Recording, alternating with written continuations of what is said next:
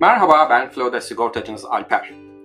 Bu podcast serilerinde size Amerika'da sigorta nasıl alınır, Amerika'da sigorta alırken nelere dikkat etmek lazım, Amerika'da sigortadaki özellikler nelerdir ve Amerika'daki sigorta terimlerinin anlamları nelerdir gibi detayları anlatacağım. Ve ne de olsa sigorta ihtiyacınız olduğu zaman satın alamayacağınız tek ürün değil mi? Bugün sağlık sigortası ile ilgili sıkça karşılaştığım bir konuda açıklık getirmeye çalışacağım. Florida'da ve bütün Amerika genelinde urgent care ve emergency room diye acil servis olarak tanımlayabileceğimiz iki tane kavram var. Hepimizin hayatında acil zamanlar olmuştur. Kendimize ya da sevdiğimiz birinin acil bir sağlık, medikal müdahaleye ihtiyacı olabilir. Peki hangisine gideceğiz? Çünkü sağlık sigortası şartlarında biliyorsunuz urgent care'e gittiğiniz zaman 20 dolar, 50 dolar ya da 100 dolar gibi katkı payı ödersiniz. Ancak emergency room yani acil servise gittiğiniz zaman ödeyeceğiniz rakam binlerce doları bulabilir. Benim yaptığım sigortaların birçoğunda acil servis için maksimum 1000 dolar ödeyeceğiniz şekilde poliçe yapıyorum. Böylece karşınıza gelebilecek en yüksek rakamı bilirsiniz. Ancak birazcık daha derine bakalım. Hangisine ne zaman gideceksiniz? Urgent Care her zaman her aşağı yukarı her alışveriş merkezinde bulunan bir ya da birkaç tane doktorun sahip olduğu bir poliklinik gibi düşünebiliriz.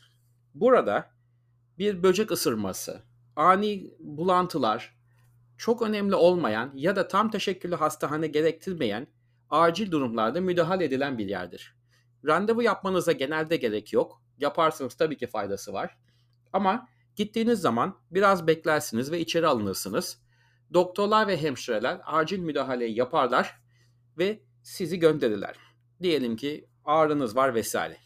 Urgent care'lerin bazılarında alçı bile yapabiliyorlar. Birçok urgent care içinde röntgen ve MRI var. Örnek olarak kimleri söyleyebiliriz? Sanıyorum en tanınmış olan e, zincir MD Now. Türkiye'de bildiğim kadarıyla acilden girmek diye bir kavram var. Burada o yok. Hastanenin acil servisine ne zaman gideceksiniz? Kısaca ben şöyle tanımlıyorum. Eğer siz kendiniz sağlık hizmeti almak için gidebiliyorsanız urgent care'e gidebilirsiniz. Hemen Google Map açın. Size en yakın urgent care listesini orada göreceksiniz. Urgent care lokasyonlarından birine gidin, hizmet alın. Ancak eğer bir, biri sizi götürüyorsa o zaman emergency room, ER yani hastanenin tam teşekküllü acil servisine gitmeniz lazım. Hangi durumlarda? Trafik kazası geçirdiniz, kurşun yarası aldınız, bacağınız kırıldı, eliniz kolunuz kırıldı, apandisiniz patlamak üzere gibi büyük olaylarda hastaneye gitmeniz lazım. Hastaneye giderken sağlık sigortam emergency room'da geçer mi geçmez mi diye düşünmeyin. Her türlü hastanenin acil servisinde sağlık sigortanız geçerlidir.